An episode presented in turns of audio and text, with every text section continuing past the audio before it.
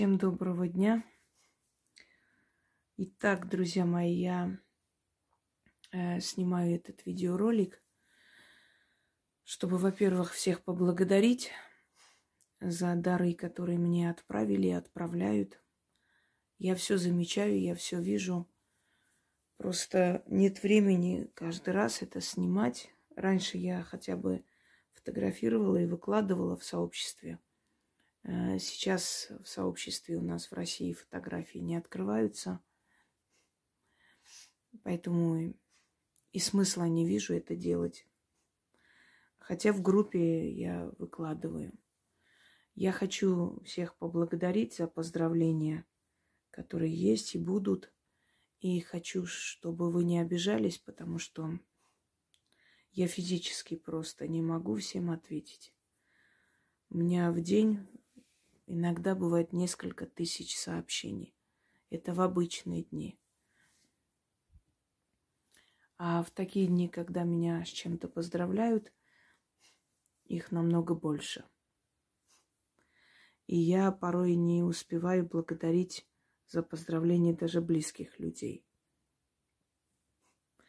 И потому прошу всех, кто хочет меня поздравить днем рождения, написать под этим роликом. Потому что лично я могу не увидеть и не ответить.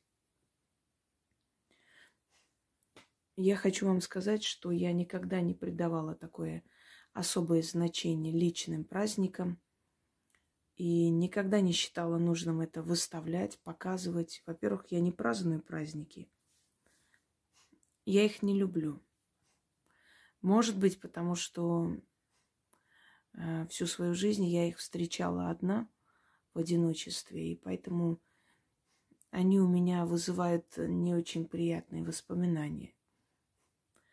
И я очень быстро стараюсь, чтобы эти дни прошли, эм, чтобы как бы быстрее перейти на другой день. Точно так же происходит и с Новым годом. Я очень быстро стараюсь их пронести. Жду, когда они закончатся, чтобы вернуться к делам. И, наверное, я в своей жизни очень многое потеряла – очень много времени. Я стараюсь наверстать упущенное. Я считаю, что если бы не эти бесконечные праздники, наша страна жила бы намного лучше. Я уверена в этом.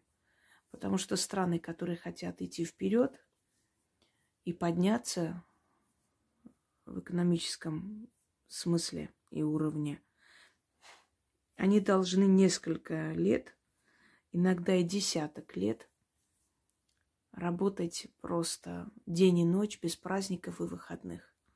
Хочу вам сказать, что Сингапур из нищей страны превратилась в страну богатейшую, куда едет туристы отдыхать и вообще по всему миру ставят их в пример.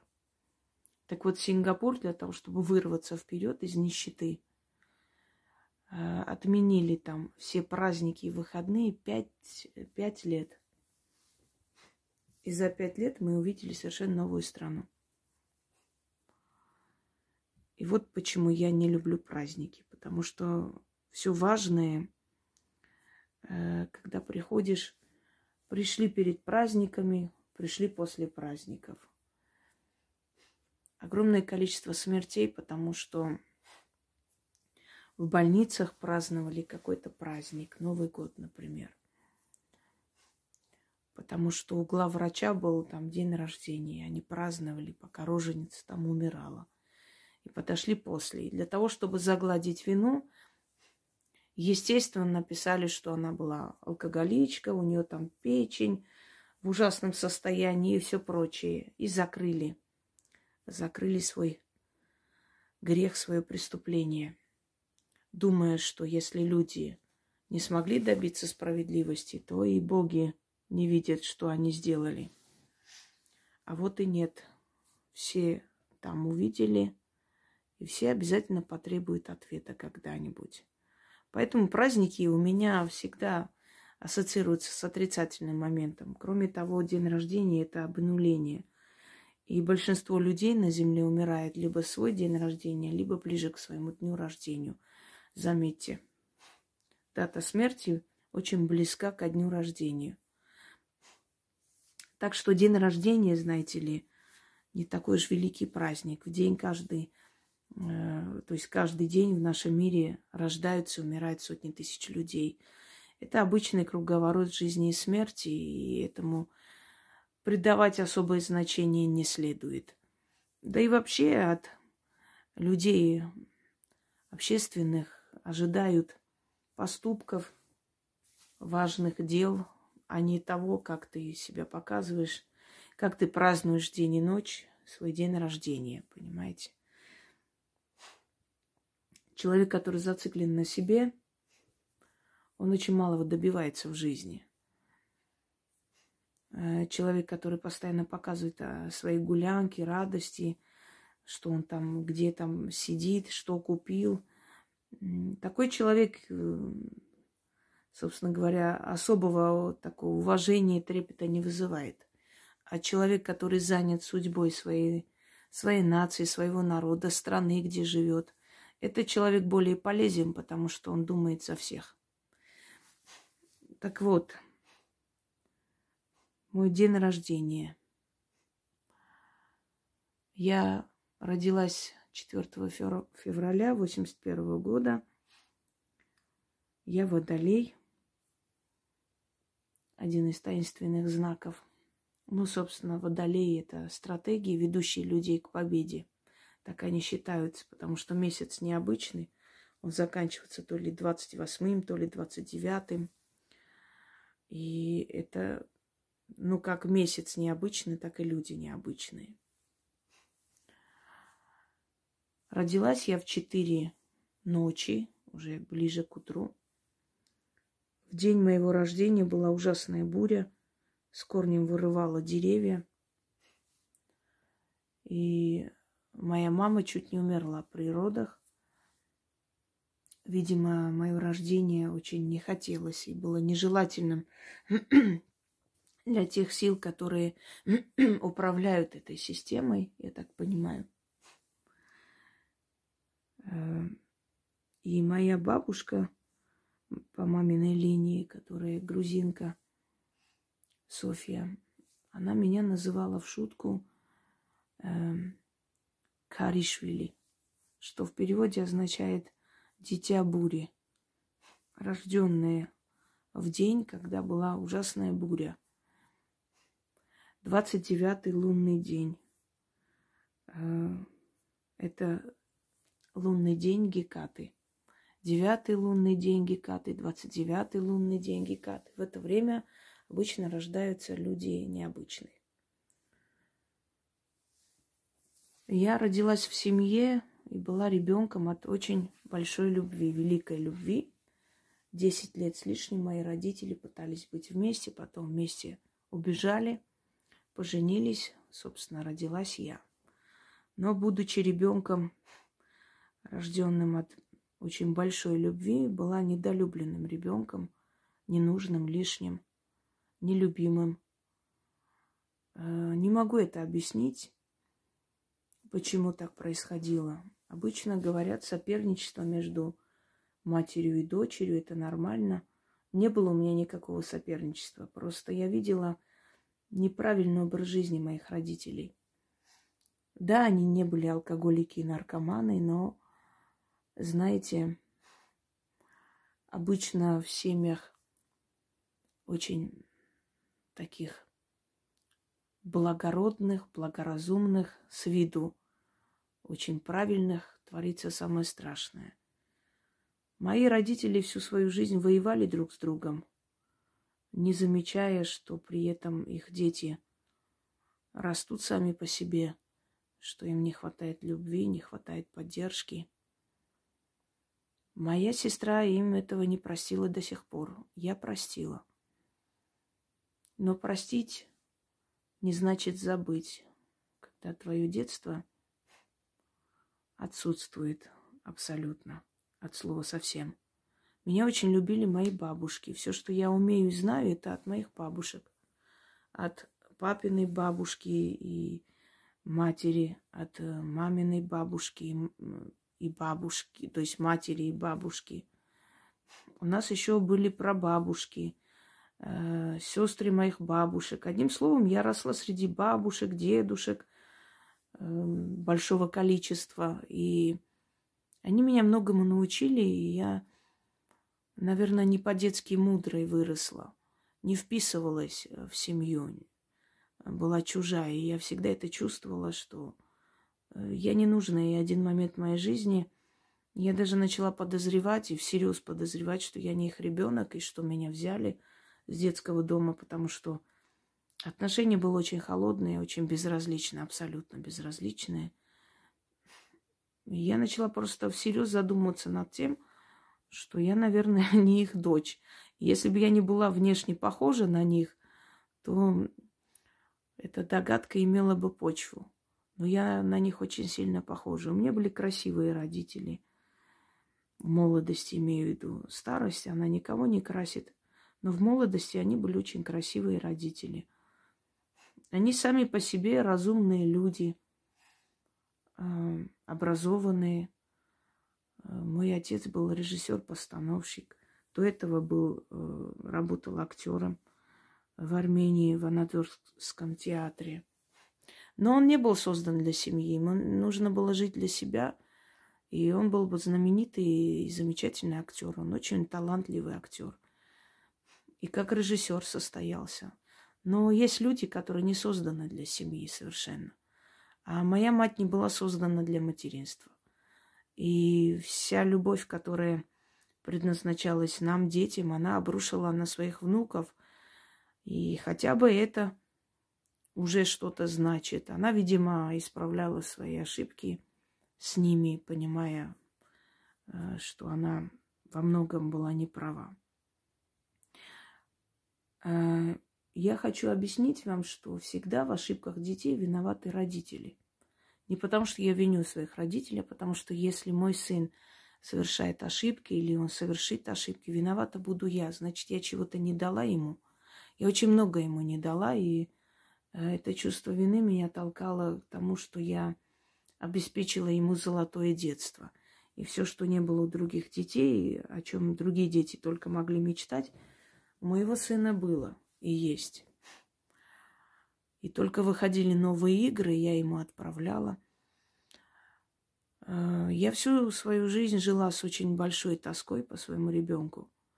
И насколько сильно я его люблю, это знаю только я и знаю те, которые меня создали, отправили в этот мир. Однако я не могла позволить ему пережить те трудности, те кошмары, которые я переживала для того, чтобы создать для него будущее. У меня не было другого выбора и выхода. Мне бы никто никогда не помог. И никто никогда не помогал. А возвращаться мне было некуда – меня никто не ждал. Я была нелюбимый ребенок. Я понимала, что если я вернусь, это закончится какой-нибудь трагедией, потому что что-то я с собой сделаю, ибо жить постоянных упреках невозможно.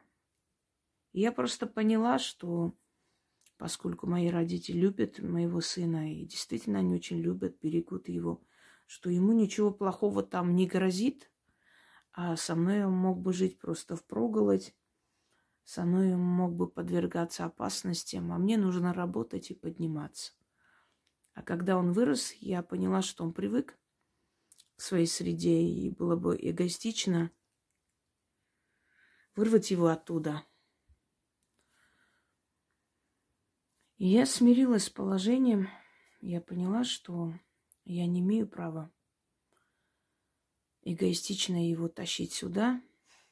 Он должен жить в своей среде. А потом, когда он решит и захочет, конечно, я ему все обеспечу и оставлю все, что мое, ему, это его, и он это знает. И ребенок, который растет вдалеке от тебя, конечно же, твой ребенок, но наполовину. Так уж получается в жизни, ты не планируешь. А, просто бывали моменты, когда я мечтала иметь просто какую-нибудь коморку маленькую коморку, как у собаки, закрыться там и не слышать ни упреков, не быть зависимой ни от кого. Я не понимала, почему с детства меня преследуют определенные сны, видения. Я знала, что моя бабушка что-то там говорила, лечила, но, естественно, я была ребенок, не понимала это полноценно, да и она не успела меня учить особо. Она умерла, когда я была еще маленькой. Я не понимала, кто меня утешает, успокаивает все время. Вы знаете, любимые дети, они любимые, и они это знают, и они не стараются быть любимыми, они не стараются заслужить эту любовь. Их просто любят, потому что они есть. Нелюбимые дети всю свою жизнь стараются заслужить любовь своих родителей, доказать им, что они э, достойны любви, доказать, что они хорошие. И я всю свою жизнь доказывала это. Я сама поступила в университет, чтобы мои родители не тратились. Когда все собирали деньги, чтобы пойти сдать экзамен, э, я сама шла и сдавала, чтобы не беспокоить родителей, не просить у них денег. Это вызывало недовольство моих сокурсниц. Но я понимала, что я не имею права беспокоить своих родителей, которые и так, ну, старались по-своему, собственно говоря. Мы не, не жили в проголодь. Правда, когда мы жили в Грузии, мы очень хорошо жили. Потом переехали сюда. Папа у меня не очень любитель работать, к сожалению не особо-то и считал нужным стараться для нас. Э, мать как могла, перебивалась, так работала в разных местах. Даже на завод устроилась. Я ей по-своему благодарна. Я понимаю, что ну, вот такой она человек, и не поменяешь людей. Но мудрости я, к сожалению, не увидела, не услышала никогда. И все, что у меня есть, это все мое. Знаете, мне иногда вызывает ироническую улыбку, когда я читаю «Спасибо вашим родителям за все, что они вам вот дали, что вы такая...» Почему людям кажется, что если человек э, умный, если человек мудрый, это обязательно родители что-то дали, что чему-то научили, э, родители так следили и так э, обучали – Ошибаетесь, друзья мои. Зачастую человек сам себя сделал. И зачастую это был человек совершенно не нужный своим родителям, чтобы они особо сидели и чего-то там обучали. Это человеку дано, это душа у него такая, из этих планок высоких, спущенный вниз. Понимаете? И через этих родителей просто пришел на землю. Эти родители послужили всего лишь сосудом для создания этого человека на этой земле, не более того. Но я не спорю, я, как бы, скажем так, ничего не пишу и не отвечаю. Ну, пусть так будет, если вам так хочется, напишите так. Я не против. Э, так вот, когда ты всю свою жизнь пытаешься заслужить эту любовь, а потом понимаешь, что ты стоишь у высохшего колодца, пытаешься напиться воды, и что в любом случае никто это не заметит, не увидит, ты начинаешь думать по-другому. Когда отчаянные, вот, отчаянные попытки привлечь внимание. И я помню одну такую детскую глупость, которую я написала, сделала – из другого номера своей матери, что э, «Здравствуйте, ваша дочь попала в аварию, э, значит, или погибла в аварии». Сейчас не помню, как я точно написала, потому что очень спешила, и вот это вот все мысли, что сейчас она вот будет переживать обо мне. Я написала и ждала, что сейчас будет звонок. Естественно, я хотела не взять трубку – чтобы она написала, кто вы, напишите адрес, где она находится. Ничего не последовало. Я подумала, может быть, она не читала. Я пришла домой и намеренно спросила, а тебе никто ничего не писал? Она сказала, Да там какую-то глупость написали, там ваша дочь погибла, что ерунду какую-то. И это была последняя капля, я просто сказала себе, меня не любят, и надо с этим смиряться. Ведь есть дети в детских домах, которых не любят, которых вообще выкинули на улицу. А вы думаете, что если заботиться о ребенке, одевают, покупают вещи, водят в школу, это любовь? Нет. Это желание показать обществу, какой ты замечательный родитель и какая ты заботливая мать, кропотливо следишь за всем. Если приходят и с ребенком ругаются из-за оценок, вы считаете это любовь? И здесь очень большая любовь, поэтому хотят, чтобы ребенок учился хорошо. Нет. Это потому что люди что скажут? Люди скажут обо мне, что я не слежу, что я не смотрю. Я обо мне, мне. Я как буду выглядеть, про меня, обо мне, зачем мне это? Это не любовь. Любовь совершенно иное, и это не объясняется, это показывается поступками. Так вот, э, в этот момент я просто вышла на улицу, я пошла гулять, куда глаза глядят, не помню, куда я шла. И я очень-очень громко рыдала, и никто не слышал, потому что я шла по такой местности, Волгоградской области, если кто знает, там равнинная местность. То есть можешь идти часами, никого не встретить. И вот когда я разрыдалась в голос, я просто сказала себе, «Э, мне это для чего-то нужно пройти. Вот для чего-то мне всю эту боль дали в молодые годы. Значит, так надо было. И все. И мне стало легче. Я поняла, что мне не нужно ни, ни от кого ничего ожидать.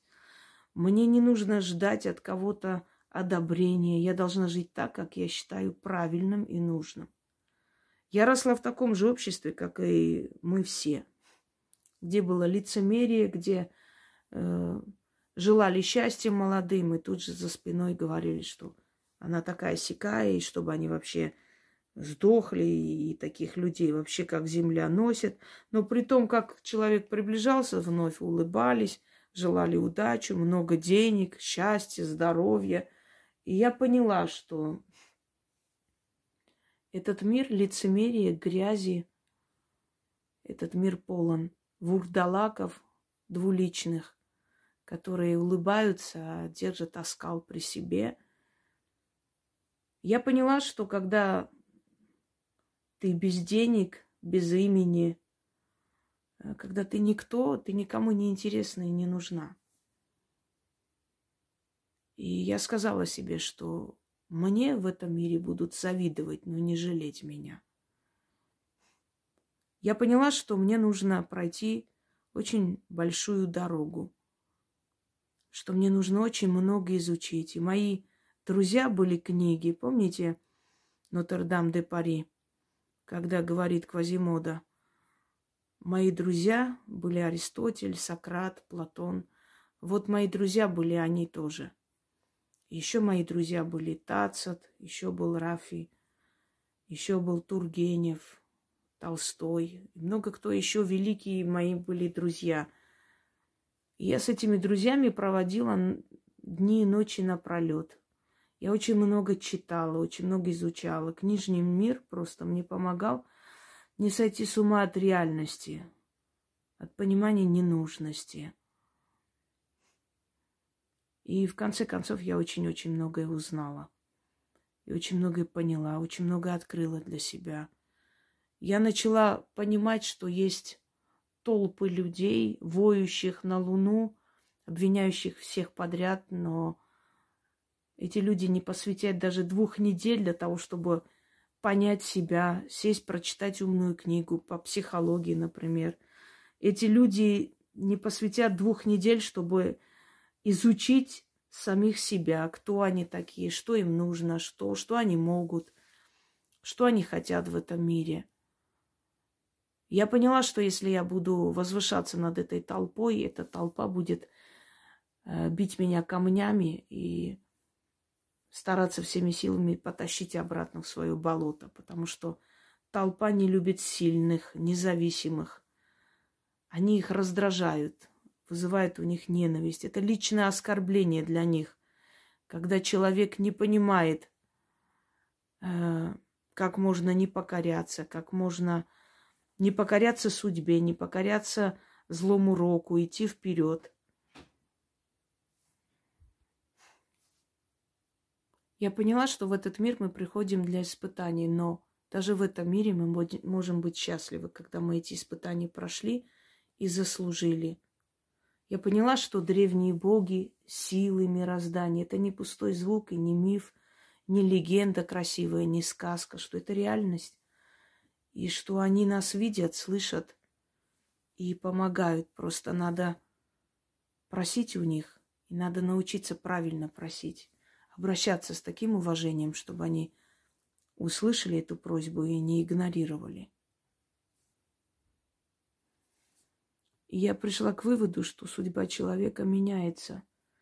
Меняется в зависимости от того, что он меняет в себе, что он меняет в окружающем, какой силе обращается – А потом меня начали испытывать, потому что тот, кто хочет многое, должен многое вытерпеть. Иногда спрашивают, может ли помочь ведьма себе. Может. Может, э, но вначале в мелочах, а потом в более серьезных делах, но не сразу. Не сразу и не во всем. Потому что она должна пройти все эти испытания, которые ей уготовили. Если ты хочешь славы, признания, значит, ты должна пропустить свою душу через эту мясорубку и пройти вперед. Я это прошла. Всю свою жизнь я искала любовь. Не физическую, а духовную любовь ужасно тосковала и хотелось этой любви. Поэтому я была лучший учитель, я была лучший воспитатель. Потому что ко мне тянулись дети, я им дарил очень много любви. Никто не представляет, что такое духовное одиночество, как тот человек, который это прошел. И это одиночество существует. Бывает, когда даже солнце тебе противно – когда твоя жизнь как черно-белое кино. Когда ты понимаешь, что за твоей спиной нет никого, и тебе некуда идти со своим горем, со своей болью. Когда ты много раз в жизни попадаешься в капканы, и потом тебе нужно оттуда вырваться и выйти. Я прошла очень много и поделилась этим со своими зрителями я поняла, что не надо бояться в этой жизни говорить правду, что правда защищает человека. Не нужно переживать по поводу того, что потом подумают о тебе. Потому что в любом случае, скажешь ты эту правду или нет, все равно тебе что-то что-то плохое кто-нибудь подумает, а кто-то подумает хорошее, что не от этого зависит. И стараться нравиться всем нет никакого смысла и резона. Я просто поняла, что вот таким же одиноким душам, как я, нужна помощь. Я начала работать для того, чтобы им помочь. У меня было ужасное желание отомстить этой злой силе, которая меня мучила, издевалась над моей душой с самого детства. И я поняла, что самая лучшая месть – это вырвать из лап этой силы людей, то есть научить быть счастливыми научить лучше жить, стараться, подниматься. Самое смешное было и есть, когда я читаю у своих врагов иногда, знаете, мне скидывают каналы, вот посмотрите, о вас там что-то сняли. Сейчас уже не скидывает, но когда-то было. И мне так смешно читать или слушать в их роликах упреки в мой адрес по поводу того, что я как одержимая работаю день и ночь и поэтому я пропавший, то есть пропащий человек. То есть по их тупой логике человек, который очень много работает и многого добивается, это человек пропащий. А они живущие на жалкие пособия и ожидающие, кто из родственников помрет, чтобы что-нибудь перепало, они счастливые, удачливые люди. Весьма смешно на самом деле. Пропащий тот человек, который в этом мире вынужден следить за жизнью других, потому что своей жизни нет. Пропащий тот человек, который не нашел себе применения, который полон злости, зависти, ненависти, потому что он не способен что-либо создавать в этом мире и никогда не создаст. И счастлив тот человек, который оставит после себя свой след, неважно, в обществе, в своей семье, в своей династии, где угодно, свой след хороший, оставить свое хорошее имя. Вот это человек удачливый. И то, что он работает день и ночь, это делает ему только честь. Не более того. Мне 41 год. Удивительная вещь – жизнь. Потому что вроде бы буквально недавно я с этим огромным бантом на голове шла в первый класс. Сегодня мне 41 год, моему сыну уже 19. Это это чуть меньше полувека. Молодая я в душе или нет? Иногда говорят, вот, главное, в душе молодая. Нет, я и в душе не молодая. Я в душе точно не молодая и с малых лет не была молодой. И я понимаю, что каждый день рождения приближает тебя к смерти, к финалу. Я не боюсь смерти. Э, я боюсь страшной смерти, как и любой нормальный человек. Я боюсь смерти людей, которые рядом со мной, которые мне близки. Я не хочу видеть их смерть. Но я понимаю, что в этой жизни постепенно, постепенно все это происходит. Человек привыкает к этому. Многие старые люди вам скажут, что Постепенно они похоронили родителей, потом сестру, брата, еще кого-нибудь, и понимают, что очередь приближается к ним. Я не сентиментальный человек. Я на самом деле оптимист, я люблю жизнь. Но я считаю, что о смерти нужно думать каждый день. Потому что когда ты знаешь, что в любой день тебя может не стать, ты делаешь все для того, чтобы еще один день использовать с пользой. Хочу вам сказать, друзья мои, что работая много, тоже можно жить хорошо, тоже можно ощутить этот мир, невзирая на то, что это усталость. Но по-другому не бывает. Все люди, которые создают карьеру для своих детей, они жертвуют этим временем, своей личной жизнью, общением с детьми. И окружающие люди должны это понимать и относиться с пониманием. Потому что у человека нет выбора. Другого выбора нет. Либо ты ничего не создаешь, либо ты создаешь многое, но мало уделяешь времени своим близким и родным. Твоя работа, твое предназначение требует очень много вкладывания – твоей силы, энергии, времени, нервов.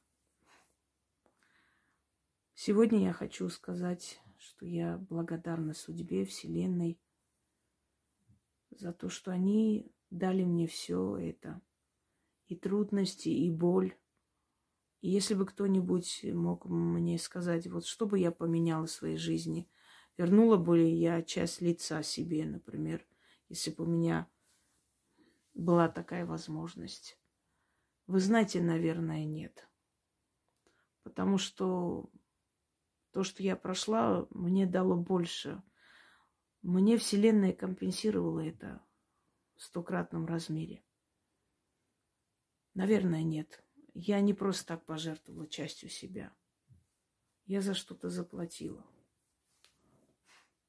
Да и это, знаете, метка – у каждой ведьмы должна быть метка. Мы же воины, А у воина не может не быть шрамов.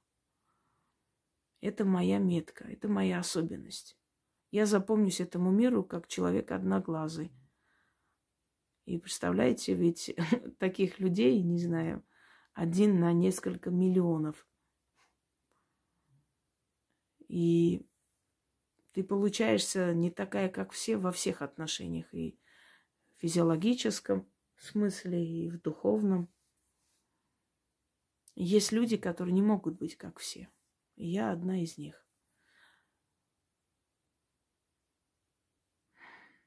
Я не могу дать вам свободу, потому что ваша свобода заканчивается там, где начинается свобода других людей.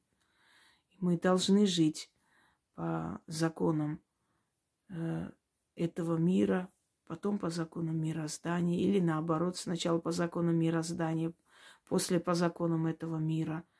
И вообще закон внутри нас написан, в нашем подсознании. Это называется закон совести.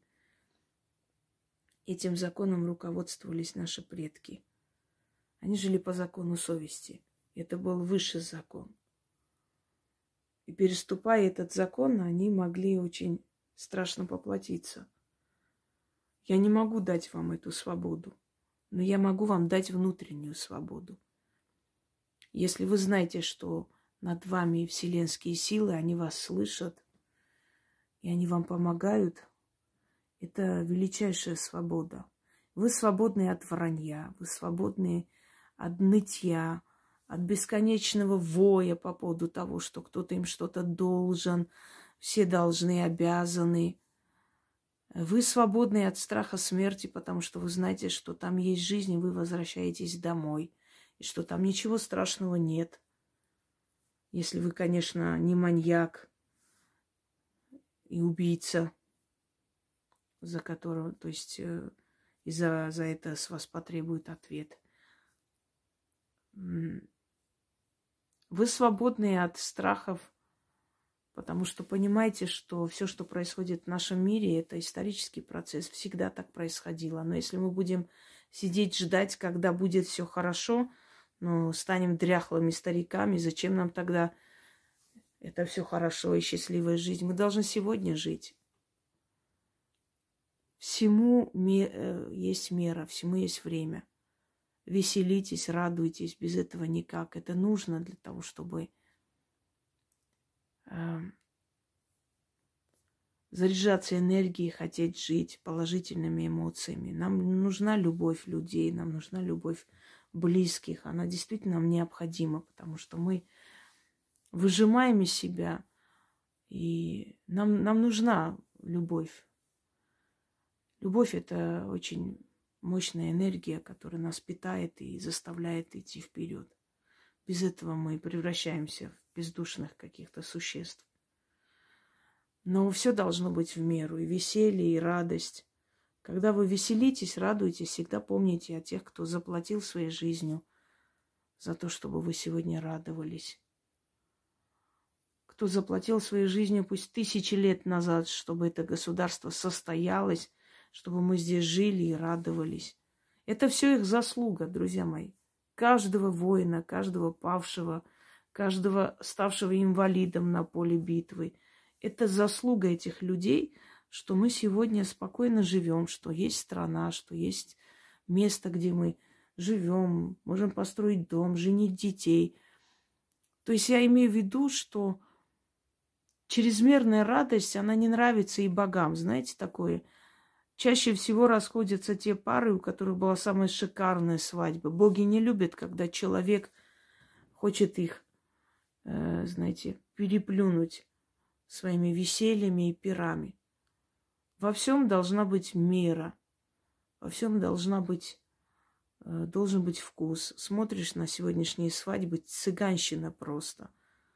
Вот, ну, ничего такого, вот все это на показ, эти все фонтаны шоколадные бьют, на эти платья тысячи там долларов тратят.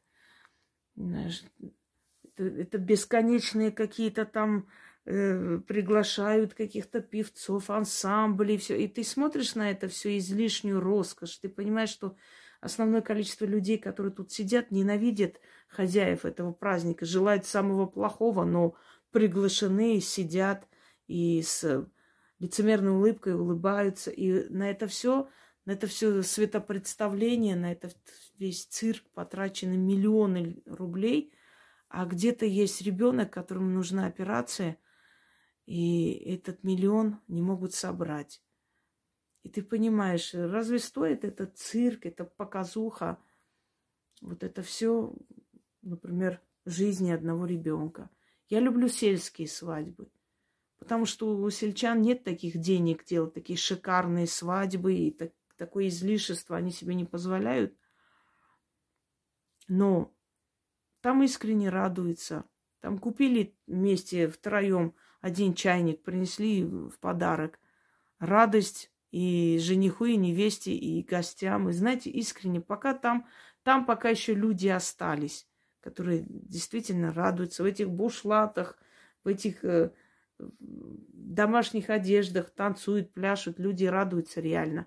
Но когда мы с вами смотрим эти все притворные еще и названия, самая шикарная свадьба, самая прекрасная невеста, и все эти невесты и женихи на одно лицо, понимаете? На одно лицо эти огромные брови Брежнева, эти скулы сделанные, ногти, ну, нет, нет личности, нет, нет индивидуальности, нету слишком все стало, всего много и слишком дешево. Я это еще заметила в юности, когда слишком видела много книг, книг. Раньше книгу там ждали месяцами, заказывали, друг у друга брали, читали. И теперь вот это завалено всякими книгами, любовными романами. И я поняла, что этого стало очень много и упало качество – Поэтому и вот эти все праздники, я считаю, это слишком интимные, слишком личные. Никого это не интересует, ни ваша свадьба, ни ваш день рождения, как вы там праздновали, что вы там кушали, как танцевали. Никого не волнует на самом деле. Э, это, это только ваше. И эти бесконечные дни рождения, свадьбы, гулянки, радости, путешествия, это иногда и раздражает людей, потому что есть люди, которым знаете, хлеб не на что купить завтра детям, а здесь постоянные вот свадьбы, миллиарды тратят, дни рождения, праздники.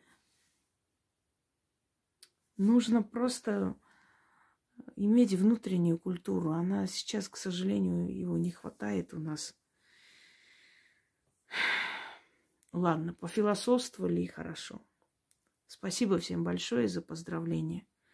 Обычный день пройдет и пройдет. И дальше будем жить и работать. Стареем, дети растут. Мы уже приближаемся к своему финалу. Обычная жизнь. Перелистаем и поживем дальше. А за поздравление большое спасибо. Я просто знала, что все равно будут писать, поэтому как бы решила вот снять хотя бы видеоролик, чтобы, ну, ну, чтобы там писали и постоянно не, оби- не объяснять людям, что я не, не могу всем ответить. Всем спасибо. Всем удачи.